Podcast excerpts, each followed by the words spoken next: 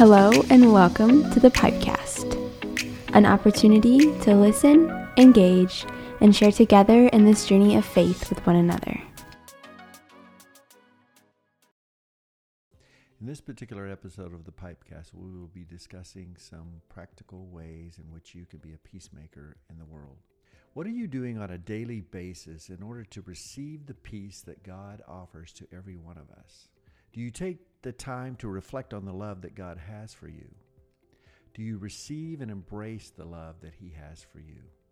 Are you aware of those moments when you feel like you're more in chaos than at peace?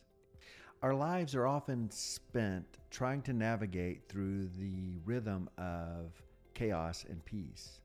Do you take time each day to reflect on the gift of peace that God offers to each and every one of us? Do you take time each day to be a peacemaker in your relationships? Do you look for ways in your relationships to be a bridge builder instead of a barrier builder? Do you look for solutions instead of problems?